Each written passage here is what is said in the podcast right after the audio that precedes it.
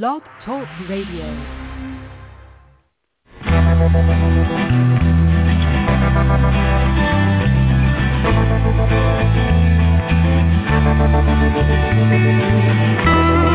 Stroll through the pictures,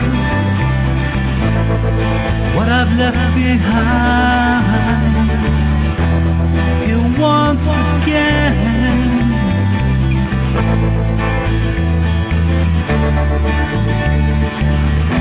I'm locked up in memories.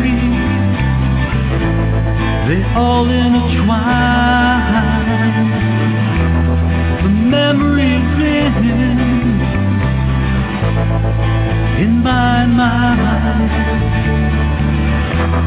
I know tomorrow, cause that dawn will come. You will never know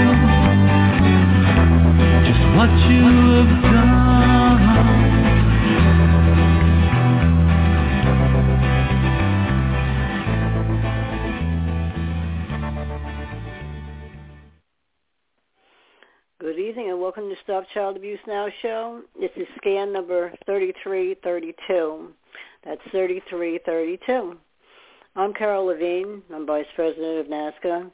And uh, tonight we're going to be doing some heavy duty talking about why women stay, or men, okay, in abusive relationships, um, what it is, how, how do our minds think, why do we have to go through this, why do we allow ourselves to go through this.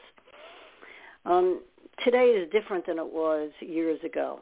Okay, we do have better facilities out there. There is more help out there, but I'm going to get really into the crux of the of the problem as we go along here, and um, and discuss it. And I'm guilty too. I stayed far too long. Yes, I did. Okay, but let me get the um, the mission statement out of the way. Um, we have a singleness of purpose at NAASCA to address issues related to childhood abuse and trauma, including sexual assault, violent or physical abuse, emotional traumas, and neglect, and we do so two different ways. Um, number one is educating the public. I do a lot of that, especially as related to getting society over the taboo of discussing childhood sexual abuse presenting the facts that show child abuse to be a pandemic worldwide problem that affects everyone. And it certainly does. Number two, offering hope for healing through numerous paths and providing many services to adult survivors of child abuse and information for anyone interested in many issues involving prevention, intervention, and recovery. Now, you hear me talking a lot and speaking a lot about prevention, um, we can't help as children from what from where we came. Okay, and uh, and people should you know not blame themselves in, in certain situations because when you grow up in a dysfunctional home where there's all kinds of problems going on, and usually it comes from the home. All right, uh, sixty percent was actually mentioned um, on one of the last shows, and I think that's about right. It could even be a little bit higher than that especially today, um, where people, you know, are being abused all the time, whether it be the children, whether it be um, the adults, or both. And they're finding out more and more as time goes by that uh, many times women are the abusers. I lived across the street when I lived in Red Bank from this family that had five children. The man was not the abuser; it was the woman we used to watch her in fear. And uh, finally, I couldn't take it anymore. I, ha- I had to tell someone. So um, I went to the church. I, I told one of the fathers there. He looked like a long-haired hippie guy. I liked him. he was a funny guy. But I, I told him about what was going on across the street. And as it turned out, this family had been thrown off of several streets. They they rented the house that they would, you know, get into. They didn't own any of them. And um, it was a problem. The man would sleep out in his car. And if he wasn't out in his car, he was on the glassed-in porch talking to the broom. He was constantly sweeping and sweeping the broom at night rather than to be inside, I guess, with her. So you see, it's not, and that's not a an isolated case. Is my point in saying this? Men can be abused too, and I have all you know kinds of information about that. Uh, it's not just women who are abused; it's men also. So it was one in four women that were abused, and uh, one in uh, I think it was nine, and now it's changed. It's now one in four, the same of women, but one in six. So they're finding out as time goes by that women can be abusive also, and those teachers out there. There's a lot of women out there that are abusive, just like the men. Okay, it's not always the men who are after the children. A lot of times it's the women too. Now, they don't have stats yet on that, but if they do, I'll bring it forth and I'll tell you the exact amount as to what they think it is today. So what I'm going to do here is uh, just tell you a few things. First of all, when I said before, when I said before that um, there are more organizations available now, you know, for people who are being abused, um, that's the truth. That today we have a lot more to offer people and something that you should write down, whether it be for yourself or a family member or a friend that you know is having problems at home, they're being beaten, um, all, all different kinds of abuse can happen, which we'll get into. Um, you should write this organization down, okay? Now this is a solution. I try to give people solutions, something that they can call, they can look up themselves. There is a wonderful website on this. It's called the National Coalition Against Domestic Violence. I'm going to say that again. National Coalition Against Domestic Violence.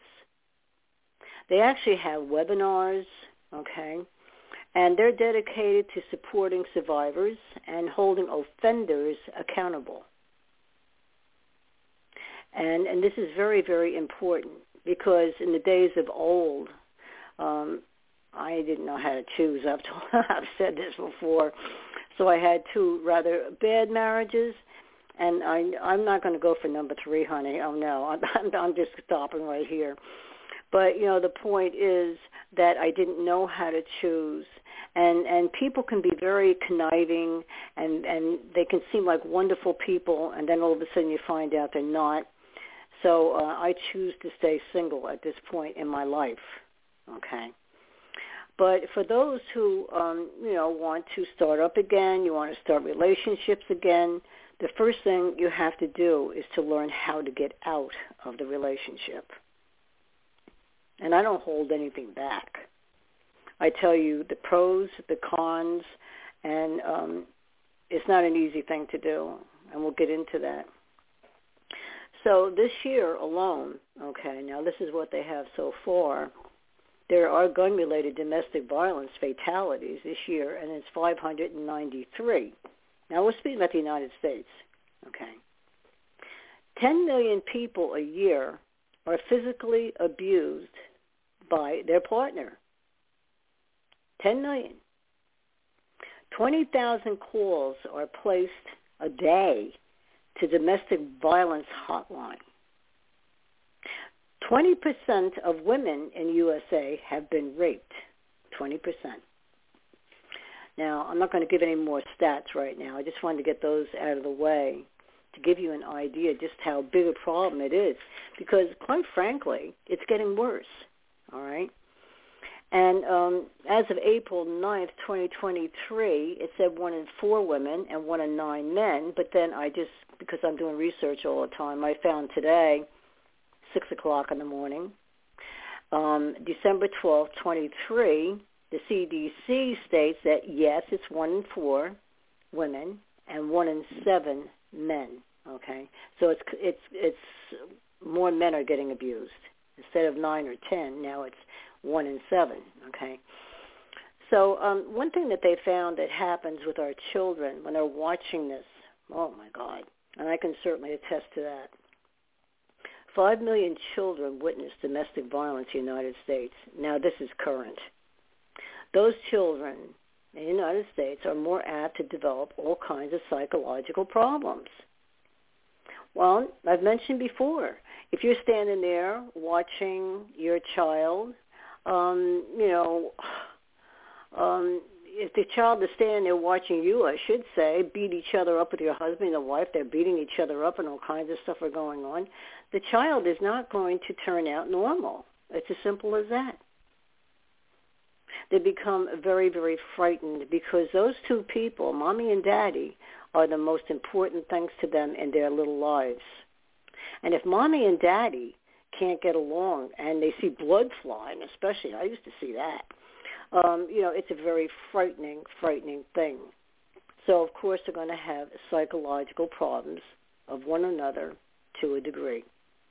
They're even starting to, they're doing studies now. I wrote this on Facebook in the AM sometime that um, they're doing studies with people who are bipolar, and um, they're, they're coming to the conclusion, but still more study is being done, that there's a good possibility that people who are bipolar have at least experience watching it.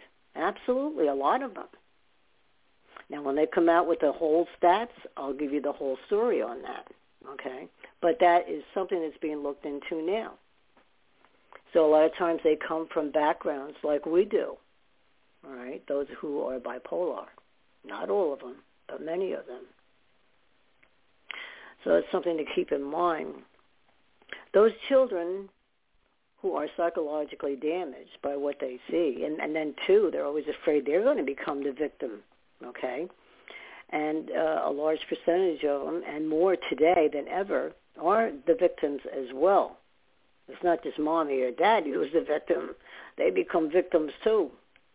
And it's a very frightening thing for a child to go and hide so that they don't get hit now, those children are six times more likely to commit suicide and 50% more likely to use alcohol and drugs.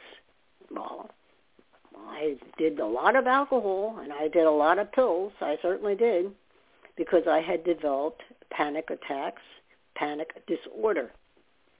Anything that takes over your life, okay, so that you can't function properly, it turns from panic attacks then to disorder, the disorder being that um, you're having problems in certain areas of your life. Okay? I was fearful of this and fearful of that, and oh my God, fearful of so many things until I turned tough. People love the way I talk. They think I'm a nut. That's good because let me tell you something. We have to have a little bit of humor. We have to have a little bit of humor in our lives because if we don't, then life is going to be too hard okay? I love to sing. I love to have humor. I love i i laugh at the the craziest things because it feels good and it's good for the soul okay? It's good for your soul. Now alcohol and and drug studies are something else that come into this in these dysfunctional homes and i've done a lot of study on that. I've gone to school and everything. It's in my bio. It's right in front if you want to look at it. Um, but I, being a, a person who had alcoholism all throughout my family, for God's sake, on both sides, saw many, many battles, many battles. Some of them were actually comical, okay, and, and others because they looked like the Three Stooges. I don't know, they were all crazy. And then, so sometimes I would laugh myself silly. I had this sense of humor. And then, and then other times I would be so frightened that I would go and hide I'd be one of those kids that would go and hide, okay? Because I figured I, I'm going to be next, all right? And um, so when children go through all kinds of uh, domestic violence, seeing domestic violence and then becoming maybe victims themselves, they're going to have psychological problems one way or another. Now, one thing, uh, a mistake that so many people do is they stay too long and, and there's all different reasons why you you know why you do that. Okay. But I'm going to tell you something. If you grow up with domestic violence, you are 74% more likely to become a violent person and, and commit violent crimes against someone or something. 74% more. Now, these statistics that I'm reading to you Some of them come from the CDC, but the others come from the National Coalition Against Domestic Violence. And this is an organization, again, and it's a solution, hopefully, for a lot of people because they take calls 24-7, 365 days a year. Okay, every day someone is manning the phones. And they don't just say, well, I'll go talk to someone and we'll see what we can do. No. From what I understand, and I'll tell you differently if it turns out to be differently because I will call them again myself, um, posing, I do this, posing as a person who's in trouble because I want to see how they operate. As far as I know, they are a very, very good organization, National Coalition Against Domestic Violence. Okay. And they deal with the family. They deal with the, the people who are being abused. They help you. It's not just a phone call. Phone calls are good. Don't get me wrong. But what people need so often are solutions. Now, someone had once said that our resource page needed to be updated, and that's true because I've looked at it. So I'm going to make sure that the National Coalition Against Domestic Violence is something that's going to be added to that uh, resource center. If I consider it to be good enough, then I'm, I want it out there. People, we were not put on this earth to be abused. Okay, none of us asked for it. I don't care what kind of abuse it was. None of us asked for it. And what we have to do then is find ways to, you know, get out of that abuse. Now, one of the things I'm going to be discussing tonight, and by the way, um, yes, Philip, I see you're here, and um, I'm thankful that you called in. Uh, and my telephone number here is six four six five nine five two one one eight. You want to be a part of this discussion or ask me any kind of question. I've had so much training in all of this. I could probably answer it, okay? Nine out of ten times. So the number is six four six five nine five two one one eight, And feel free to call in. I'm right here. So why do victims stay? Why did I stay? Why does anyone stay in an abusive relationship? Okay, there's a lot of reasons. And for that number there, you can call the hotline, and that is 1-800-799-7233. Okay, 1-800-799-7233. And that number there, you'll, the people will explain to you about this coalition and how they can help you, and they will help you.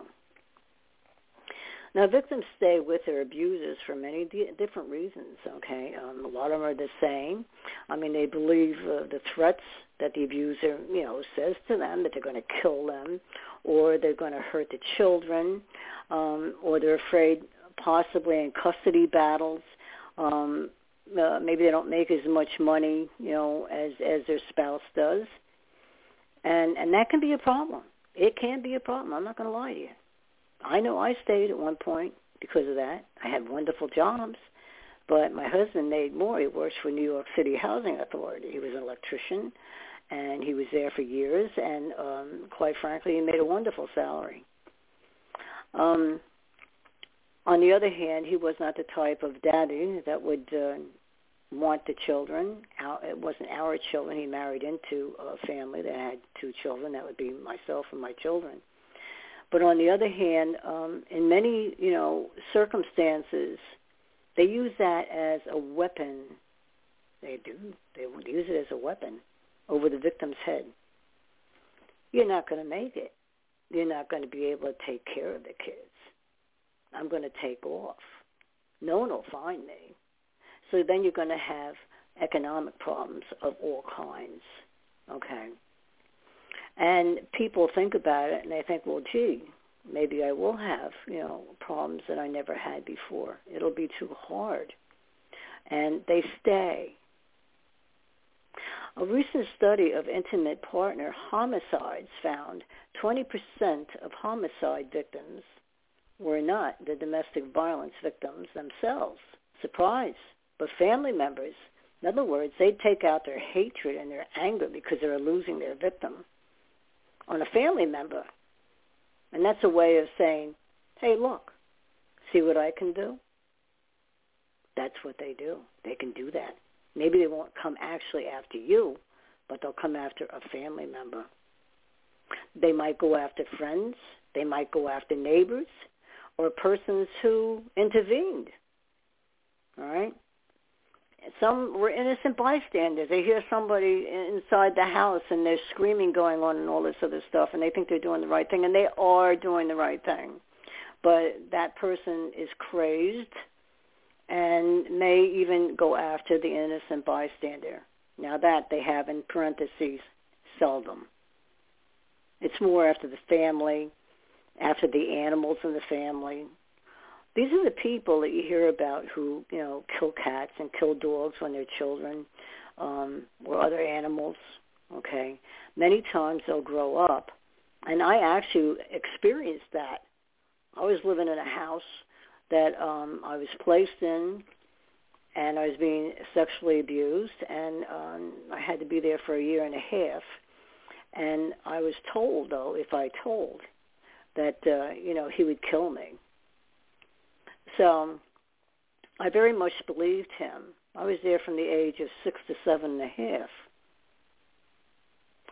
So I would follow this nut around the house because um, I was always watching him to see what he was going to do. I didn't trust him. I, I'm just a kid, but I know there's something wrong. I saw him go downstairs in the basement and he got rat poison. He had some rat poison in a bag or whatever. Well, that rat poison got sprinkled on the bird seed. And the bird that was so beloved in that family died, you bet. Now that was to intimidate me.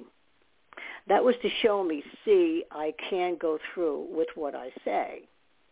And there are those people out there that are crazy enough. You're not the crazy one. You're being mentally and physically and emotionally abused. But the true crazy person is the one who's doing the abusing. Remember that.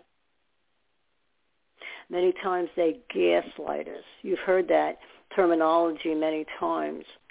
And gaslighting is where they say, well, what's the matter with you? Don't you remember doing that? You, you said you were going to do this just to blow your mind. Unfortunately, when we are victims, okay, of domestic violence, um, and the partner is sadistic, many times he or she will be sadistic. Um, they'll make you feel like uh, it, it's your fault. This is your fault. They gaslight you, and if you're so down and out, and your your self-esteem is so low, you tend to believe it. You tend to believe it well, no, I'm not perfect. Maybe if I didn't do this or maybe if I didn't do that, well, maybe he wouldn't be so bad or she wouldn't be so bad. That's not the truth. That's called gaslighting. If you are not the person, if you are not the person who is doing the abusing, then you are the abused. I have Philip here. Philip, do you have something you'd like to ask me? or do you want to listen? Oh, I'll just listen now. Okay. Anytime you want to talk in, you know, just let me know. So okay. gaslighting is something that's very common, like my phone ringing. Excuse me. Yeah, got rid of them. Um, gaslighting is something that's very, very common, and it's something that abusers so often use because quite frankly, um, they like to have weapons. It doesn't have to be a gun. It doesn't have to be a knife. They can psychologically abuse their partner. Now, what's so astounding about all of this? Um, husband number one, because I was married twice, okay. Husband number one was Mr. Wonderful to me um, he would take me to wonderful diners and, and, and, and fancy restaurants in New York City because I'm, I'm a city girl and I love New York. And um, so we would go fancy places or not fancy. He'd buy me clothing. I wouldn't have to even worry about buying a dress. He'd buy it for me. in those days, you wore dresses and pointy, pointy heeled shoes. Thank you. They're coming back again. Ruined my left foot. But anyway, I looked good. Yeah, I did. And um, he would pull the chair out for me in the restaurant. He would open the door to the restaurant. He would open the car door. I mean, I couldn't ask for someone with better manners. He never cursed around me. No. I did not see it coming. No. To me, I thought he was the most wonderful person in the world. And boy, he was real easy to look at too. I called him eye candy. Oh yeah. I, that's what they call him today, Philip. They say eye candy. in other words, they're, they're good to look at. So to me, he was like Mr. Wonderful. Oh yeah, and he had Harleys, and and I'm I'm I love bikes. I really do. So um, I started riding my first bike when I was 15 years old, and I rode for many years. So, uh, and today, if I could ride, I would ride. I have someone coming up from Alabama or coming out from Alabama. I go with him at least once, uh, you know, during the summer. I'm hoping he comes back out. But anyway, the point is this: um, he had everything that I thought was wonderful and he was working too. He was a mechanic. He had good, you know, a good job. He made good money. The man fell madly in love with me. Well, I can't say that I blame him, right, Philip? I like to tease. But anyway, I fell madly in love with him too. All right. Um, he used to watch me sing in New York because I, I did an awful lot of singing in New York City. Um, I was part of the Fab Five, and I thought I had a wonderful life at that point. And I did have a good time. Yes, I did. Well, when I got married, the singing stopped. okay? Um, in more ways than one. Because these abusers, once they have you, once they have you, um, then they start to abuse you. And you're so much in shock. You can't believe that you're going through this because this is not the person that you were dating. This is not the person that um, who was so wonderful. This is during the time of Vietnam. Okay, he didn't go to Vietnam. Of all places, he went to Korea. Well, nothing was going on in, in Korea at that time. They had a little problem by the DMZ, the demilitarized zone, but nothing, nothing like what was going on at all I mean, he was having a life of Riley. I found this out when he came home, okay? He couldn't believe that I didn't cheat on him while he was gone. When I fall in love, I'm a very loyal person, and I don't cheat on that person. That's just the way I am. But you see, he cheated on me left and right. When he came into our house, I should have seen it because the first words out of his mouth was, American women are very spoiled. Well, I guess compared to other countries that are, you know, having all kinds of problems, a lot of times is the the problems that are in a country, Philip, is not something that should even be involving other, uh, like the United States. They should work their own problems out. That's what they should. So North is against the South, and the South is against the North. Leave them the heck alone and let them do their own thing. That's the way I see it. Okay. Who wins wins. So he came home from a country that had that going on, but still didn't really involve the American soldiers. There wasn't any real battle going on. He was having the time of Riley. He was with one girl after another girl after another girl. It all came out. But he was hoping that I was the same type of person, and I wasn't because I'm not. I'm loyal. I was married and I was loyal. So, okay, he couldn't hold that over me. He believed me. He told me, I want you to slap me in my in the face. I didn't want to slap him in the face. I might have wanted to hit him in the head. I admit that. But um he made me slap him in the face. He said, again, again, again. So I did it three times. I slapped him, and each time was harder. Finally, I decided I guess it was enough. So I guess that was his punishment. I didn't realize that this is the beginning of showing exactly what type of individual he was. I was too young. Um, we got married nine months after we met. I immediately had my son. I was trying to bring my son up, our son. Um, and I was a good mommy and I was a good wife. And when this monster walked through the door, I didn't even recognize him. Everything about him had changed. Okay? And that's what happens. They're like the Dr. Jekyll and Mr. Hyde type syndrome. It does exist. They say that it doesn't, but it does exist. I saw it with my own eyes. Okay? So reasons why women say, I'll use women because they're the higher of the percentage. But don't forget, men are catching up, okay, where they're being abused. Remember that. So again, with the homicides and all this other stuff, yes, there is a possibility of that. And sometimes, excuse me, when people break up, that's when that comes out mostly. But I'm going to tell you something. In all the articles that I read and all the studies that I'm a part of and, and, and been through and all this other stuff, they never say to stay because of the sake of the children. Yes, we know today that it's better to have a mother and a father in the family. But that's in a normal family. Okay? A normal family. A family that functions, a family where they don't take advantage of each other, a family that there's harmony.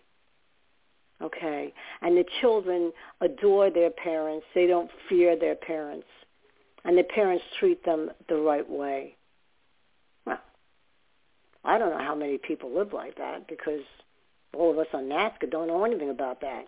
I certainly don't. So, but that's in a normal situation.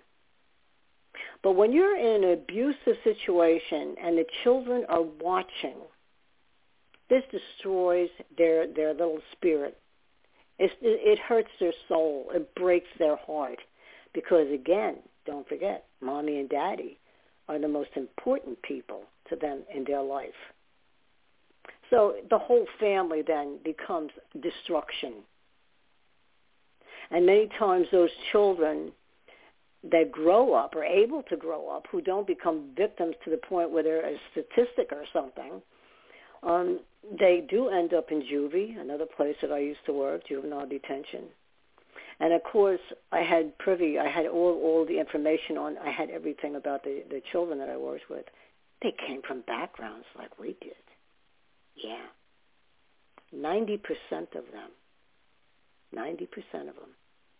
And if you go into the jails and then into the prisons, you will find out that that's the case too, whether you're a child or whether you're an adult. You came from a background that was dysfunctional. So therefore, many times you turn into a thief or you turn into something else and let me tell you something. Um, if you're a pedophile, if you're a pedophile, and and you get caught, say you get caught for the first time, they say that they have found out that they have actually the first time offender, even though this is not accurate, they have offended approximately 124 times before they actually got caught. That means 10 times with one kid, 5 times another kid. You do the math, jumble it up, just come up to 124. 124.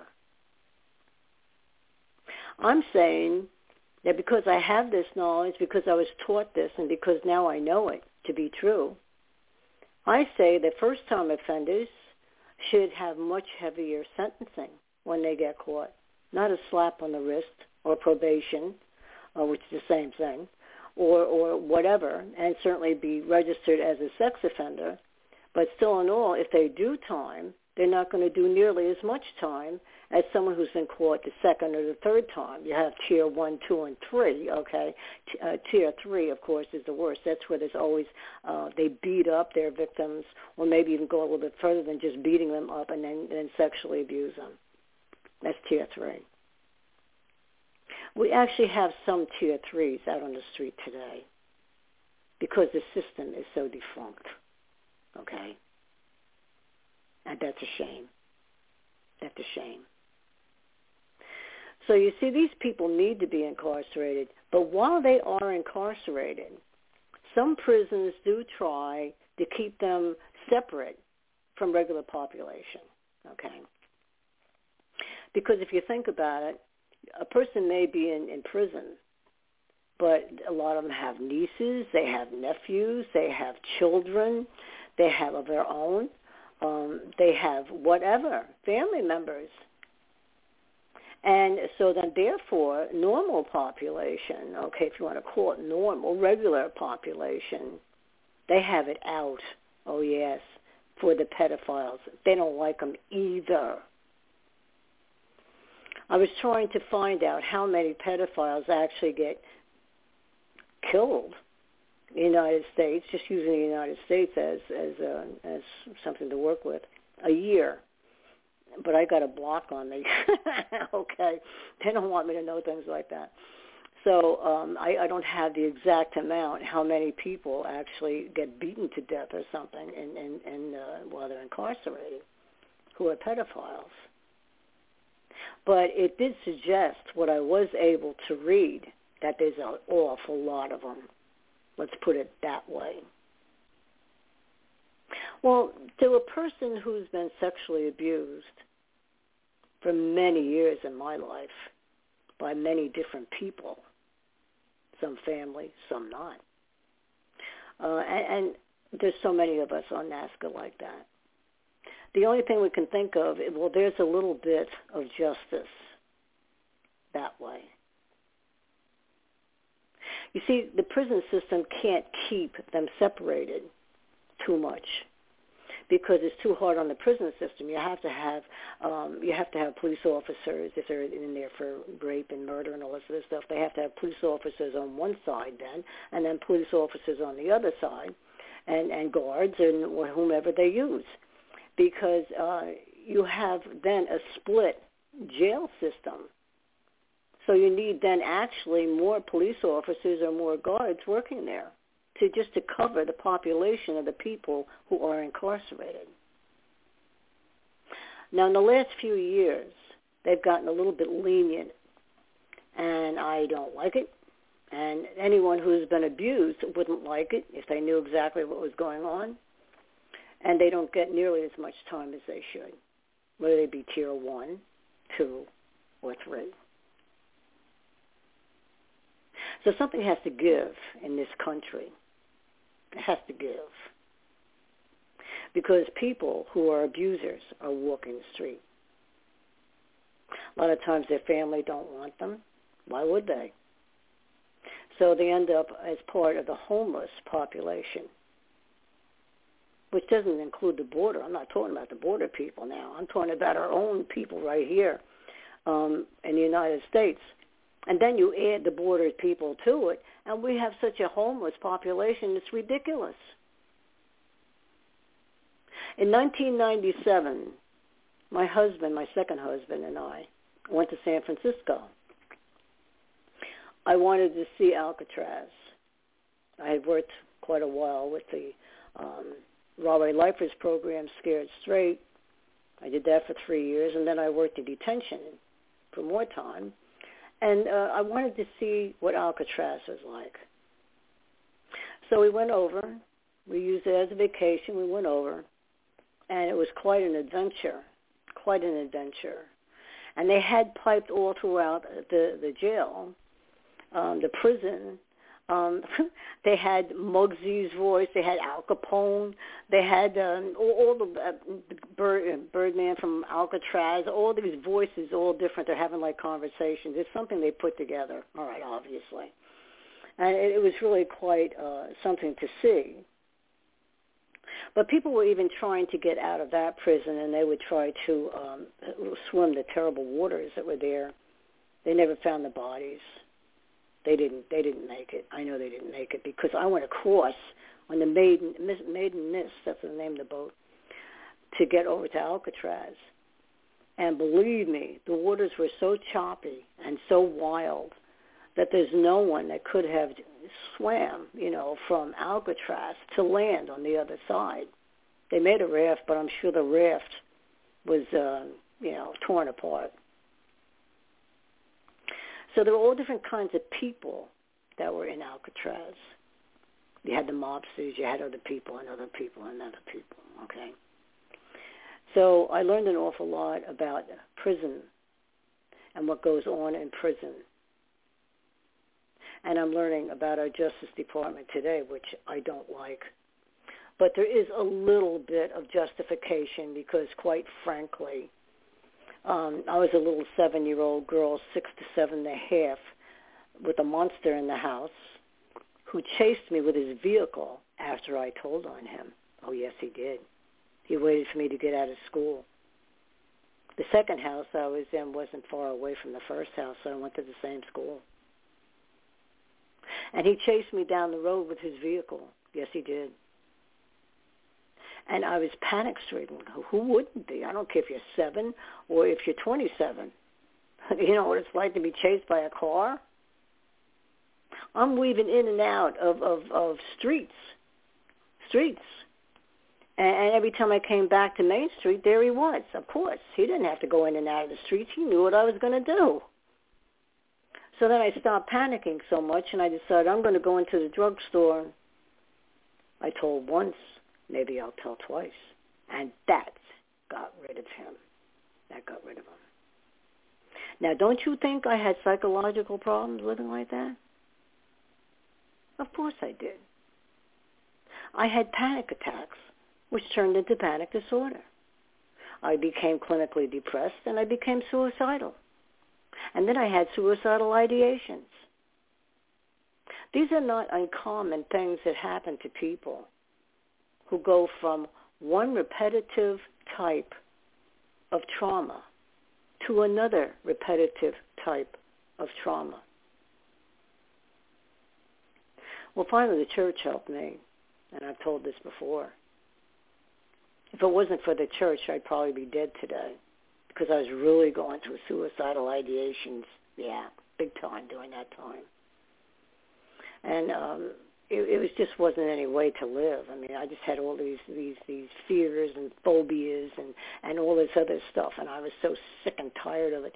The only thing that kept me alive was the fact that I had two children. Yes, they brought goodness into my life, and I'm very thankful for them. And also, too, the church helped me. They, We had such a big prayer group. There was over 200 people. So therefore, there were many counselors that came to that prayer group. And they got a hold of me. They said, you're a mess. I said, yes, I am. And they helped me. And today I'm where I'm at. I'm a counselor. I help other people. I'm the night owl for NAASCA. And you know what? I don't charge. No. Do you know why I don't charge? Because you see, it's not about money. It's about lives. And I don't want people to go through the same crap that I went through in plain English.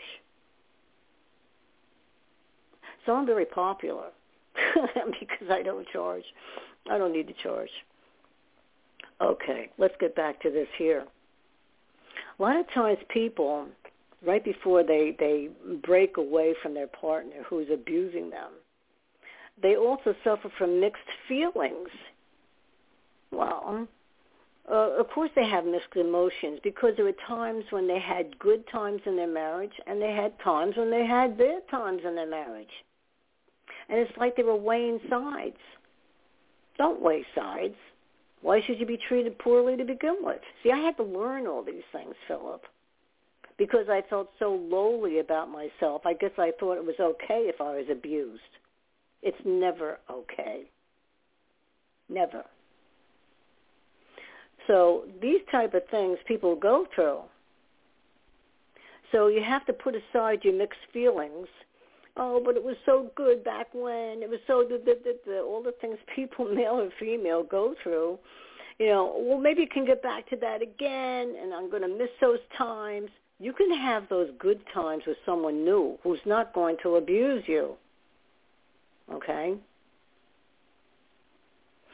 Knowledge of difficulties of parenting alone, and of course, less finances. Okay, I had to face the fact that I wasn't going to have my husband. He didn't. He wasn't that interested in his own children. Shame on him. And um, it was going to be tough, and it was tough. but I did it. I did the best that I that I could do. Did I make mistakes? Sure, I did. I'm not a perfect person. And what I did after I left my husband, I did divorce him. I went back to the school kids that I hung out with because a lot of them were divorced too. Gee, that's surprise, surprise. Birds of a feather, okay? We know each other. And I, I would make sure I had a good babysitter, and I'd allow myself to go out once a week and um, and have a good time. There's nothing wrong with that, as long as you know that your children are well cared for and they have a phone number, you know, and some place to reach you. All this other stuff. So you have to be, you know, responsible even when you go out. Yes, the finances were different. Husband number one made good money, and husband number two made good money. But I have news for you. Husband number two showed me paychecks. In fact, I was working too, of course, but he would show me his paycheck from the city, and, and I would put it in the bank and and so forth. And um, and I would put mine in the bank also because I became uh, not only did I work at Greystone at that time, um, but I was also um, a landlady. We had bought an owner-occupied, okay, a two-family, big Victorian house. I live in a little house today. That's why I put it that way. 1,200 square feet. That's all I need. Um, and so, all right, we had money coming in there, and then we owned a condo too. We were doing well. But there was all different kinds of different problems. Not all people are the same. And I'm afraid that alcohol and drugs were involved, okay, uh, with my second husband. And he didn't drink when I first met him. So then he'd say, you drove me to drink. No, I didn't. no, I didn't. You, I'm, I didn't tell you to pick up that that beer bottle or whiskey bottle. He liked vodka a lot. Oh my God, I don't like vodka at all. But you know, I didn't tell him to do that stuff. He did it all by himself. Just like I did it all by myself when I was a kid, because I started drinking when I was 16 and uh, smoking cigarettes and, and, and popping pills. I was running away from home because abuse was at home. And, and the people that I hung out with on the street actually treated me quite well. I was like their kid sister. Surprise, surprise. I did, however, see kids get trafficked out. I didn't know at first what was going on until they told me and uh, I saw the things that I had two people die right in front of me from drugs, a lot of alcohol, a lot of drugs, a lot of other things. So you see, these are the things that happen to kids when they live in homes that are very bad. This is what happens. Okay. The victim lacks knowledge of support systems to safety and support. Now, like I said, today we have this organization, and again, um, you know, it's it, it's supposedly a very good organization, and if you know someone who is a part and, and parcel to all of the things that I'm talking about, for God's sake, help them out and give them the name of the organization. And that, again, is the National Coalition Against Domestic Violence. Okay? That's what it is. You look it up. Look it up yourself. And they have a wonderful, wonderful website, a wonderful website. Okay. So a lot of times people have unsupportive friends as well. Um, family doesn't want to get involved because they're afraid of getting involved. They're afraid that they might get killed, and they're right. I mean, I have to admit this. You know, this is true. This is a maniac.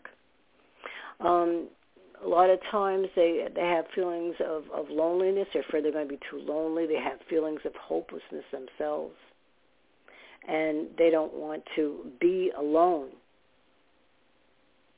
Now, quite frankly, I like being alone today. Okay, I'm my own boss. Think about the options. Um, you're with someone who's abusing you physically, mentally, emotionally, and sometimes even sexually Think about the options. If I get bored, I go out. When I want peace and quiet, I come home. I go to bed when I want. That's why I'm the night owl. And I do what I want. I have no one that I have to answer to. I answer to myself and I answer to God. That's it. So for me, it works. There are a lot of people out there that it works for, okay? A lot of people. And it's much, much, much better than, you know, than becoming a statistic. I've seen people who became a statistic. And that's not a good thing to see. All right, a lot of times people don't uh, leave because they think they're going to lose custody of their children. And the reason being for that is a lot of times the abuser does make more money. So that keeps people home too. All right? It's not a good thing. It keeps them home with the abuser and the children are watching the domestic violence. That's not a good thing. Oh my God, I do remember. So those are some things right there, and there's more. Okay, you're losing access to cash. Um, if your husband was the type of husband who, you know, handed over his paycheck and he said, "Here, you know, pay bills and stuff." Now, second husband was like that. He was better that way. Um, then that wouldn't apply to me. But losing access to cash, well, you split it in half and there is less cash. That scares people. So they tend to stay in the situation that they're in. Lack of having nowhere to go. Shelters are filling. And however, there is also too something that I'm going to have one of our NAASCA people speak about and it's considered to be like the underground. We'll put it that way. But I'm not going to tell her story about that. I will have her on. So that's another option, and it's a good one. They have counselors. I just want you to know this. They have counselors, and they try to get you housing and all kinds of stuff, and they certainly feed you and everything else. I'll let her explain that. Okay. So lack of having nowhere to go um, fear that homelessness might be the only option if they leave. I found I did a little survey myself, and because I was working um, with homeless people in New York City um, before the COVID. After the COVID hit, a lot of things left, and that's another thing that left. So, and that's unfortunate. That's unfortunate. But um, the point is this: you know, a lot of things left. Uh, we had a, a huge truck. We, we were the Midnight uh, Run. That was the name of our organization. And then I was with another organization.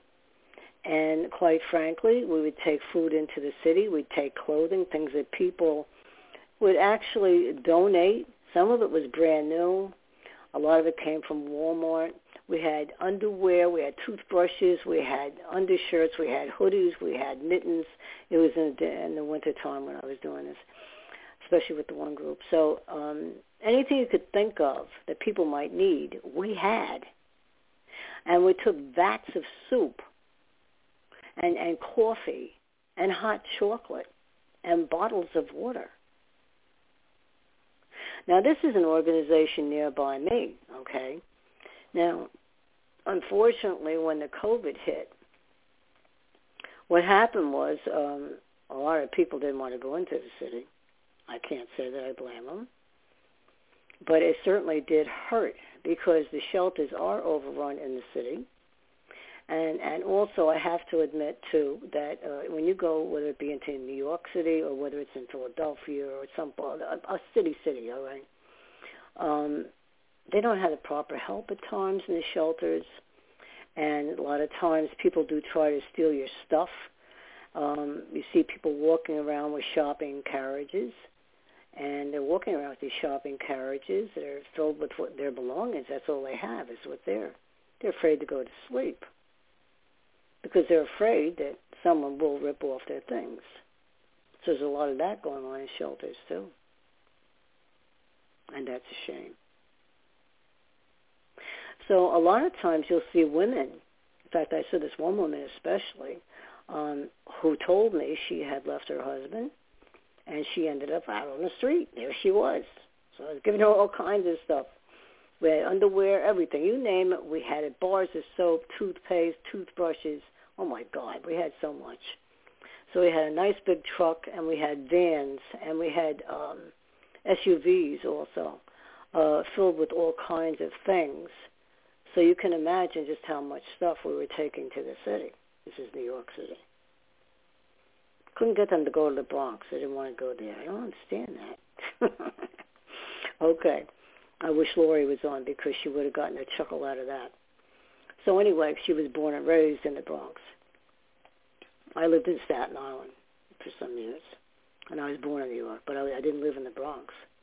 All right. So anyway, the point is that um, the shelters are are maybe not nearly as good. I'm going to say that as the shelters out here. I mean, they definitely are quite good.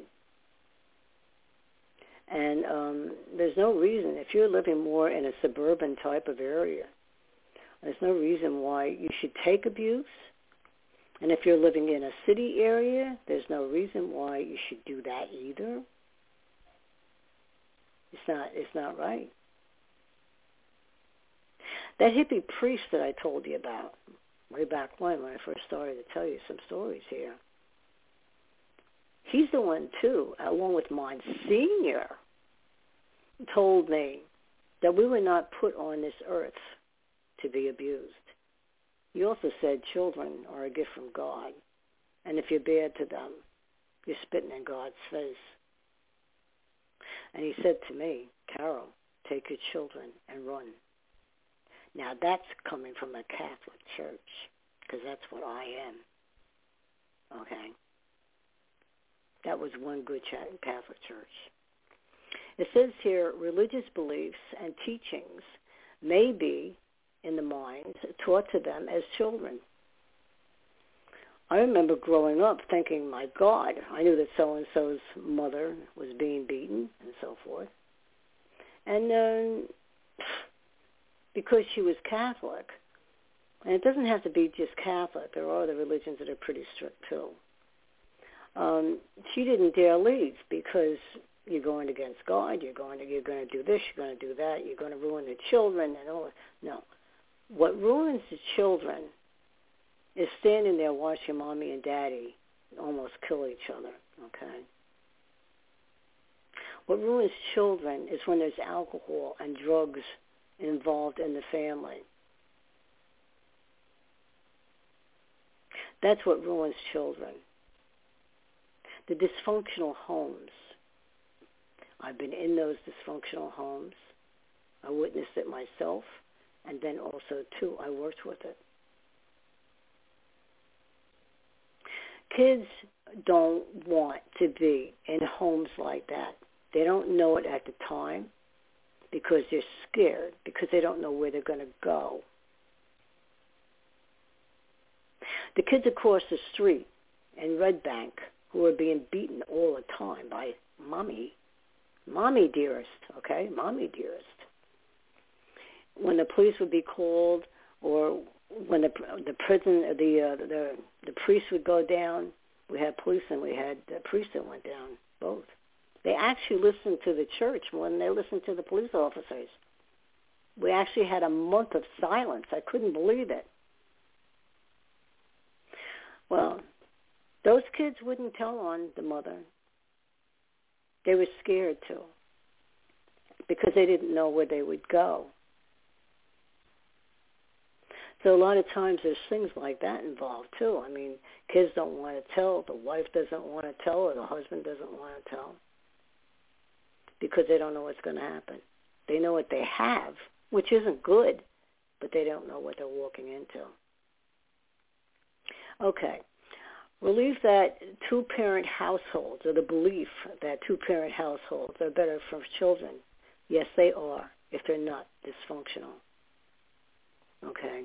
And that's the God's honest truth.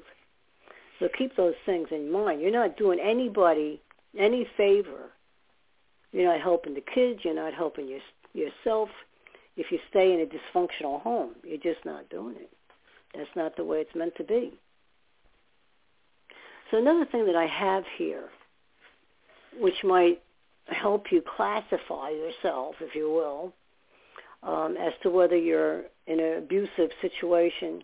Because what happens is a lot of times those of us who were abused as children and we witnessed abuse, we don't see any different.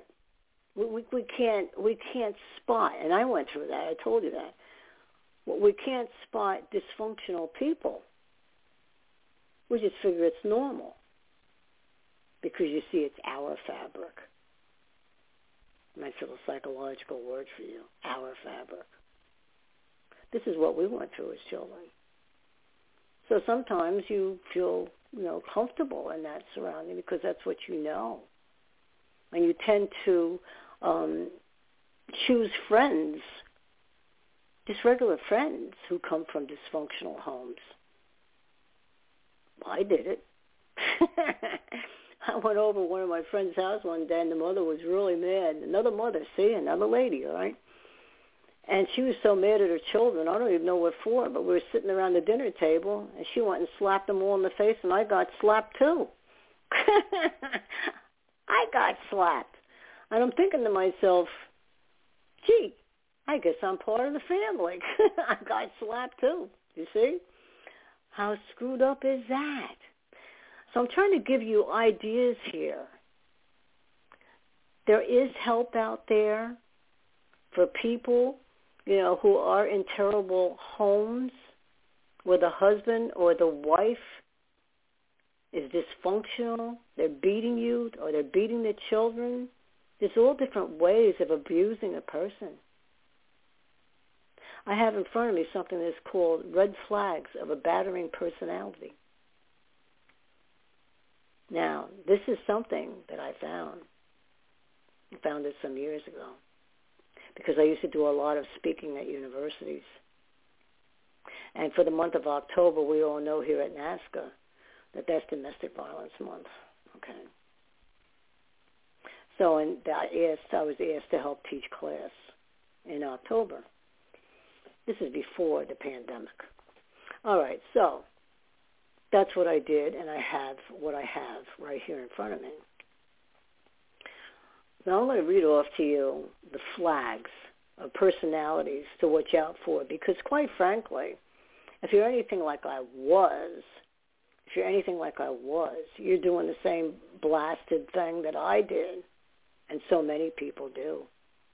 All right? All right, number one is jealousy. An abuser will always say that jealousy is a sign of love. No, it isn't. it's not a sign of love. Jealousy has nothing to do with love. It's a sign of possessiveness and lack of trust. Now, maybe that abuser grew up in a home where there was lack of trust and maybe there was a lot of things going on that shouldn't be going on. People who weren't loyal to each other and nice to each other, whatever the case might be. And that's what that person knows. So that's what he gives. It's a sign of possessiveness. In a healthy relationship, the partners trust each other unless one of them has legitimately done something to break that trust.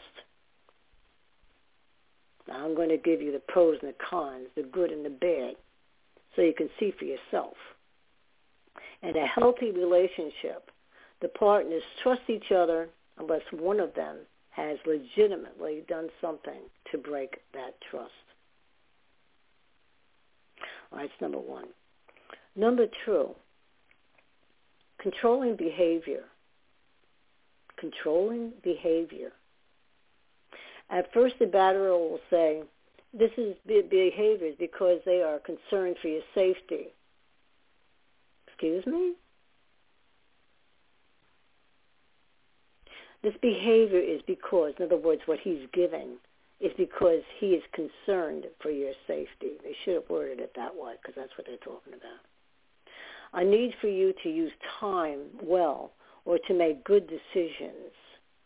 Abusers will be angry if you are late coming back from the store or an appointment. You will be questioned closely about where you went and what you did. Oh, yes, and also who you talked to.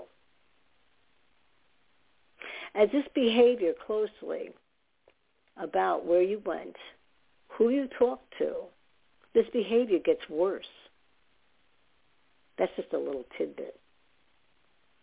The abuser may not let you make personal decisions about the house, your clothing, or going to church. First of all, you're not smart enough to make decisions about the house. And your clothing, you're really supposed to dress for me, aren't you? Uh, or certainly don't show your knees for God's sake. My guys might look at your legs. And they probably don't want you to go to church because you might learn something like I did. Okay? They may keep all the money or may make the make you ask permission to leave the house or room. Oh no, honey. It didn't get that bad. If I want to leave the room, I'm going to leave the room, okay? But they may make you ask permission before you leave the house for sure, okay? And yet they'll take off themselves. They might go shoot pool. They might go and, and and talk to this one and talk to that one, but you're not to question. You're not to question, okay? You don't do this. Only they get to question. Many domestic violence victims only knew their abusers for a few months before they were living together. Gee, who does that sound like? In nine months, I got married. Um, the abuser may come on like a whirlwind, claiming you're the only person in the whole wide world, the only person he could ever talk to. I've never felt loved like this by anyone. Oh, they're smooth talkers, aren't they? Abusers are generally very charming at the beginning of the relationship. You will be pressured to commit in such a heavy way that later you might even feel guilty if you want to slow down the involvement or even break up. After all, he's looking to you for love. He's looking to you for companionship. He's looking for you to blow him up and tell him how wonderful he is. And all the other times, he's not saying that to you. Or he might say that you, you look pretty in a dress or something that he picked out. Okay. But he wants all the adoration and attention. Now, abuse is awful. They, they, they, they target people. And they target the GLBT community as well because it's time when you are vulnerable and you may not know very many people in your community. So evidently doing, you know, those people who are gay or they're lesbian or they're trans. And what was the other one? I always miss one. Well, whatever. You get the picture. There can be a lot of abuse in that community also. Okay.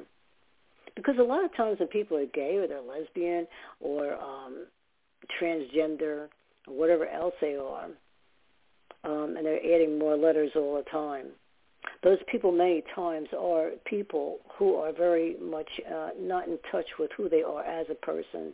They have a lot of uh, problems that they need to work through to even understand why they're this way, or why they're gay, why they're lesbian, um, or why they're transgender. I had a client though that's transgender. Um, that's when I worked in the methadone clinic. I was a counselor there, and um, I, I remember the doctor saying to me, can't you do something with him? I looked at him. And I said, no. See, it's not up to me to do something with him. It's up to the individual to do something with themselves, to decide if this is how they truly want to be or if they're going to change. Now, that's the way it is. But I did say and make mention to him that the doctor said to me, if he wants to get his methadone, he has to come here dressed as a man, not as a woman. Now, when I gave him that message, yes, he came in then as a man. You see, that wasn't directly pointing at him the way that I handled it. I didn't point my finger at him and say, hey, because you're wearing high heels and a dress and you're, you're wearing makeup and you're doing all this other stuff to look like a woman, um, you're not going to get your, your methadone and all this other stuff. That's pointing a finger right at him. He already feels that way probably somewhat about himself anyway because he's all mixed up and whatever. So it, I just simply said, hey, listen, the doctor wants you to dress as a man. He wants you to dress as a man. And um, what we'll talk about in, in session, we'll talk about, you know, if you really want to be this way or what made you feel you should be this way. Is this something you've had all your life, these feelings, blah, blah, blah, on and on it goes. I'm not going to tell you how I handle it. But I can tell you this. When I moved, he was a man, and he had a girlfriend named Lisa. Yes, he did. He had a girlfriend named Lisa. And he was madly in love with her. So sometimes it's a matter of uh, really getting in touch with yourself, and then you know, in in a quiet way, questioning and and and uh, counseling. Let's just put it that way. Okay. Unrealistic expectations. Abusive people will expect their partner to meet all of their needs. The perfect partner, lover, and friend. They say things to you like, if you love me, I'm all you need. You don't need anybody else. You just need me. Well, that means they can't have friends. You see, they're going to go to that uh, thing next. You're supposed to take care of everything for them, emotionally, physically, and sometimes economically. Huh. Imagine that. Okay. Isolation. The abusive person tries to cut the partner off from all resources if you have same-sex friends, you are a whore, a slut, or you're cheating. If you are uh, close to your family, they try to keep you away from your family. They may not let you use a car.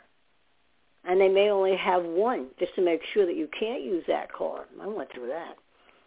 Um, then I said, screw this. I'm going to take it anyway. All right, whatever. And they may try to keep you from working or going to school. Some abusers will try to get you into legal trouble so that you're afraid to drive or go out. Okay, number six. Blames others for problems. If your partner is chronically unemployed, someone is always doing them wrong or is out to get them. That's why they're chronically unemployed. It's always the other person's fault. It's not their fault. They may make mistakes and then blame you for upsetting them so that they can't concentrate on their work. Really? They will tell you that you are at fault for almost anything that goes wrong. Shame on you. See? Shame on you. It's your fault. I wonder if any of you out there are listening and thinking, hey, I fall into that category. I wonder. Blames others for feelings. Abusive people will tell you you made me mad and I can't help being angry. Although they actually make the decision about how they think or feel, they will use feelings to manipulate you. They're wonderful manipulators. Abusers are wonderful manipulators.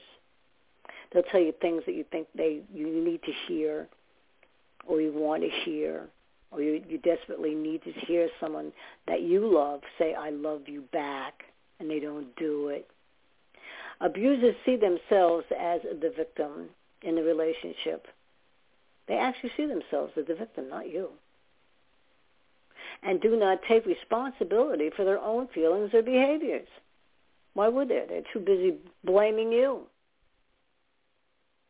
Number eight, hypersensitivity. Abusers are easily insulted and may take the slightest setback as a personal attack.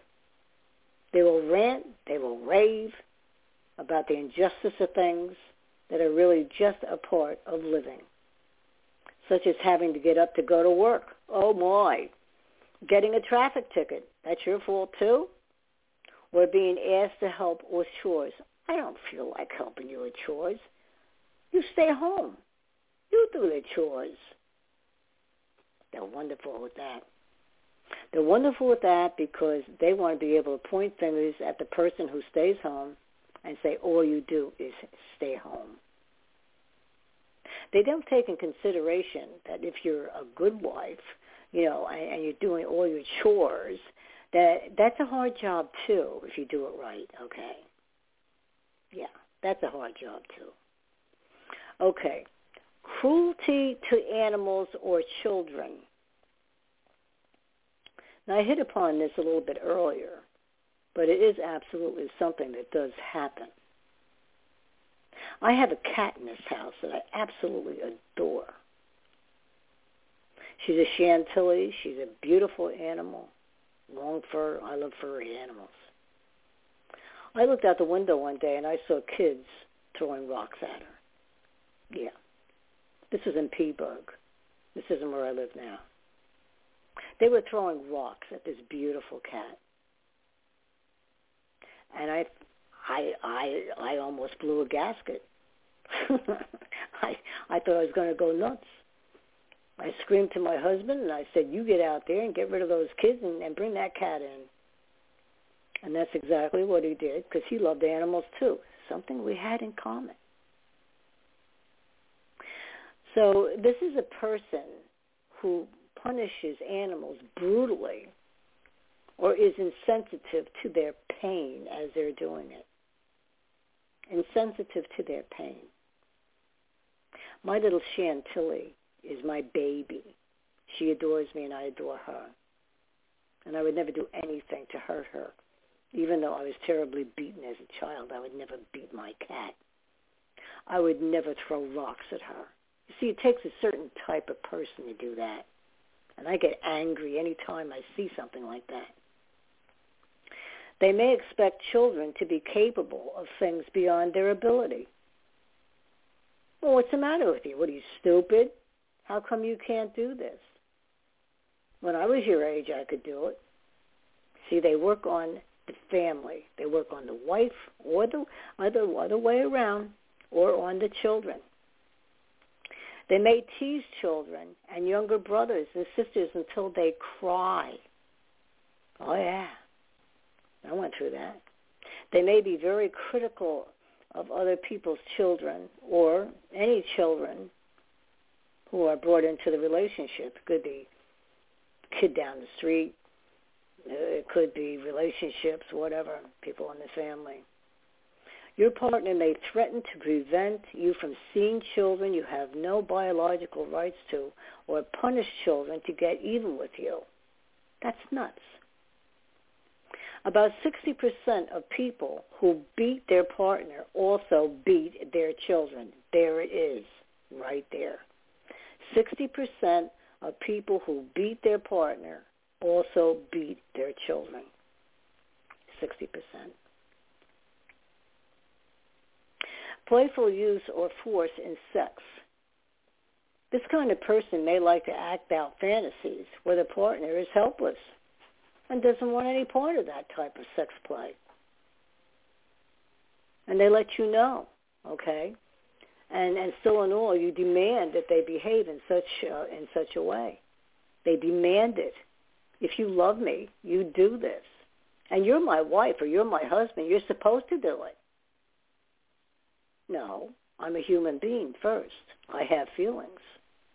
You see, when you're in an abusive relationship like that, you you actually lose your rights to have feelings or to have opinions. You become a person that's not important. Okay. And people actually fall into this category where they believe it. Because after all, Mr. Wonderful or Miss Wonderful, who treated me so well, who opened up car doors and and pulled chairs out for me and told me how pretty I am and all the and bought bought me nice clothing and all this other stuff. They would never they would never hurt me, would they? You see. Ugh. The idea of rape is exciting to these people many times. They don't make love. They're rough and they're hurtful. They may, may show a little concern about whether you want to have sex and use sulking or anger to manipulate you. They may start having sex with you, okay, but they'll do it while you're sleeping. You're over there going, and they're in there trying to do their thing. And when they demand sex when you are still ill or tired, well, then they become tyrants that way too. Don't you dare get sick. I want sex now. I'm too tired. I, I had a rough day at work. I don't care if you had a rough day at work. I want sex now. You see? They may want you to make up by having sex after they have just physically or verbally abused you. Oh, that's called, uh, let me think. Isn't that just plain called making up? If someone physically abuses me, now I must say this, um, today or even yesteryear, if someone was hitting me or whatever, we're not going to have sex to make up, honey. Now that's the way I am, but a lot of people do that. If you hit me, I want to hit you back. Okay, I don't want to have sex with you. Okay. Number 11, verbal abuse. In addition to saying things that are meant to be cruel, this can be seen when the abuser degrades or curses you, belittling any of your accomplishments. You have accomplishments? You can't have accomplishments. I told you you're stupid. How could you possibly have accomplishments? They may accuse you of not being a real lesbian or a gay man. Well, what does that have to do with it? If you aren't out, they may have threatened you or to your family members. They're going to tell on you.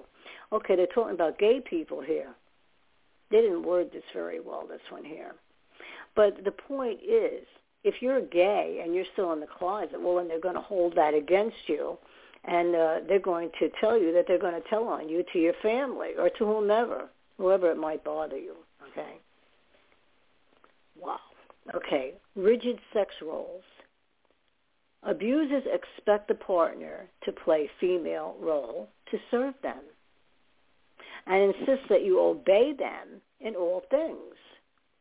Now, I must say that some people actually agree that this is fun. Well, if they both are in agreement that this type of behavior is fun, then it's okay. I'm telling you that right now. Whatever is right for one and is right for the other in a sexual relationship is okay as long as you don't go against that and become a bully. Okay. Then then it's a bad thing, not a good thing.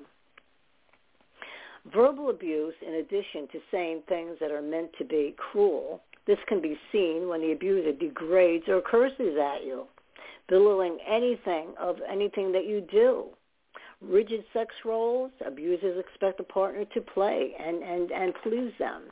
Then you have the Dr. Jekyll and Mr. Hyde, which I spoke about earlier. Now, in, in the field of um, psychology and so forth, that was a big deal, the Dr. Jekyll and Mr. Hyde and in psychiatry. And then they took it away for some years, and now they brought it back again. I happen to believe in the Dr. Jekyll and Mr. Hyde thing theory. Many victims are confused by the abuser's sudden changes in mood and may think it indicates a special mental problem. Well, sometimes it does. They could have mental problems. And, and that can cause the mood swings. People who are bipolar can have that. There's all different things. People who are schizophrenic can have terrible mood swings. You bet. Absolutely. All different kinds of mental problems. Abusers may be nice one minute and explode the next. Explosiveness and moodiness are typical of people who beat their partners. Yep, I got some scars on me, honey. Yes, I do. The fingers on my right hand were broken. Not all of them, but two of them were. And my wrist bone on my left hand was displaced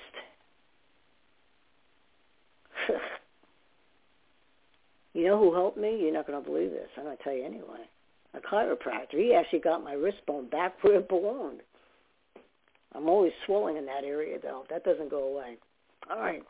Many victims feel if their partner would just quit drinking or using drugs, the violence would stop. Well, husband number one showed me that that wasn't true. Unfortunately, that I went back to him before I divorced him the third and last time. And quite frankly, he started in drinking again. I was there with him for oh, almost two years, I guess it was. Yeah, at least two years. I was part of the Raleigh Lifers program at that point. And so I stayed with him two years there and then another year on my own with the kids, a part of that program. So it was two years that I was with him. A year and a half of those two years, he stopped drinking. He did, absolutely. But something clicked in his head. It wasn't me. It wasn't the kids. No. He wanted to go back to being the way he was. And that's just the way he is and was. He's dead now. Both my husbands have died. They, they, they both died. All right, this is usually not the case that they're going to stop and stay stopped. Not usually. Not when they have issues along with it.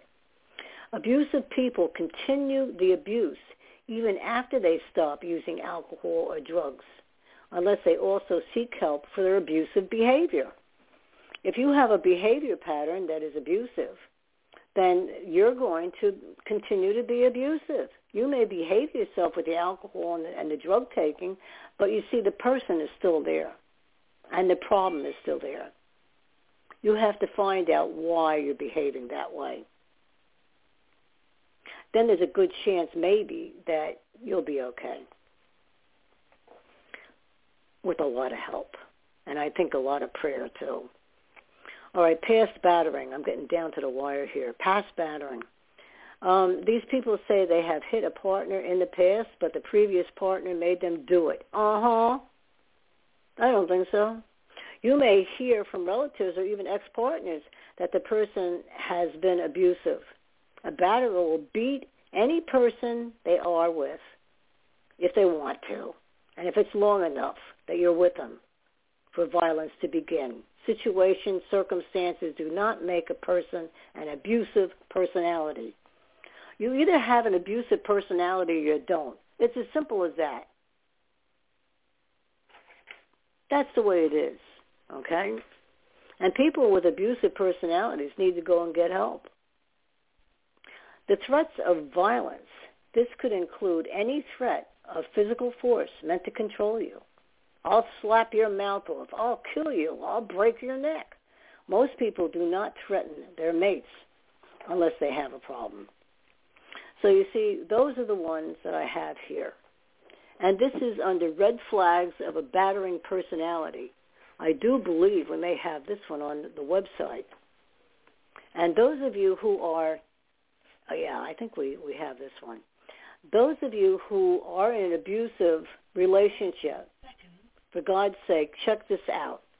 This is www.besafewc.org.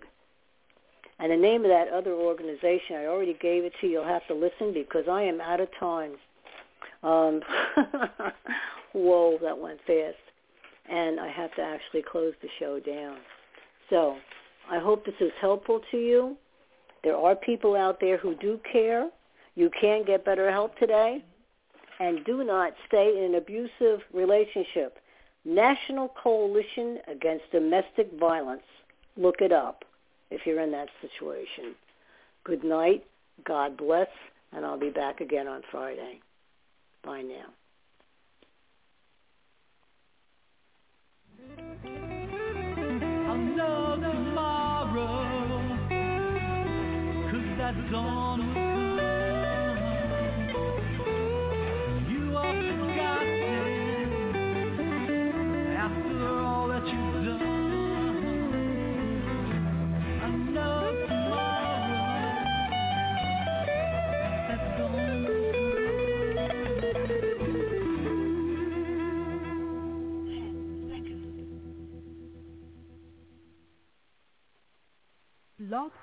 Radio. Mm, dude. three, four, five, six, seven, eight, nine, ten. There we go.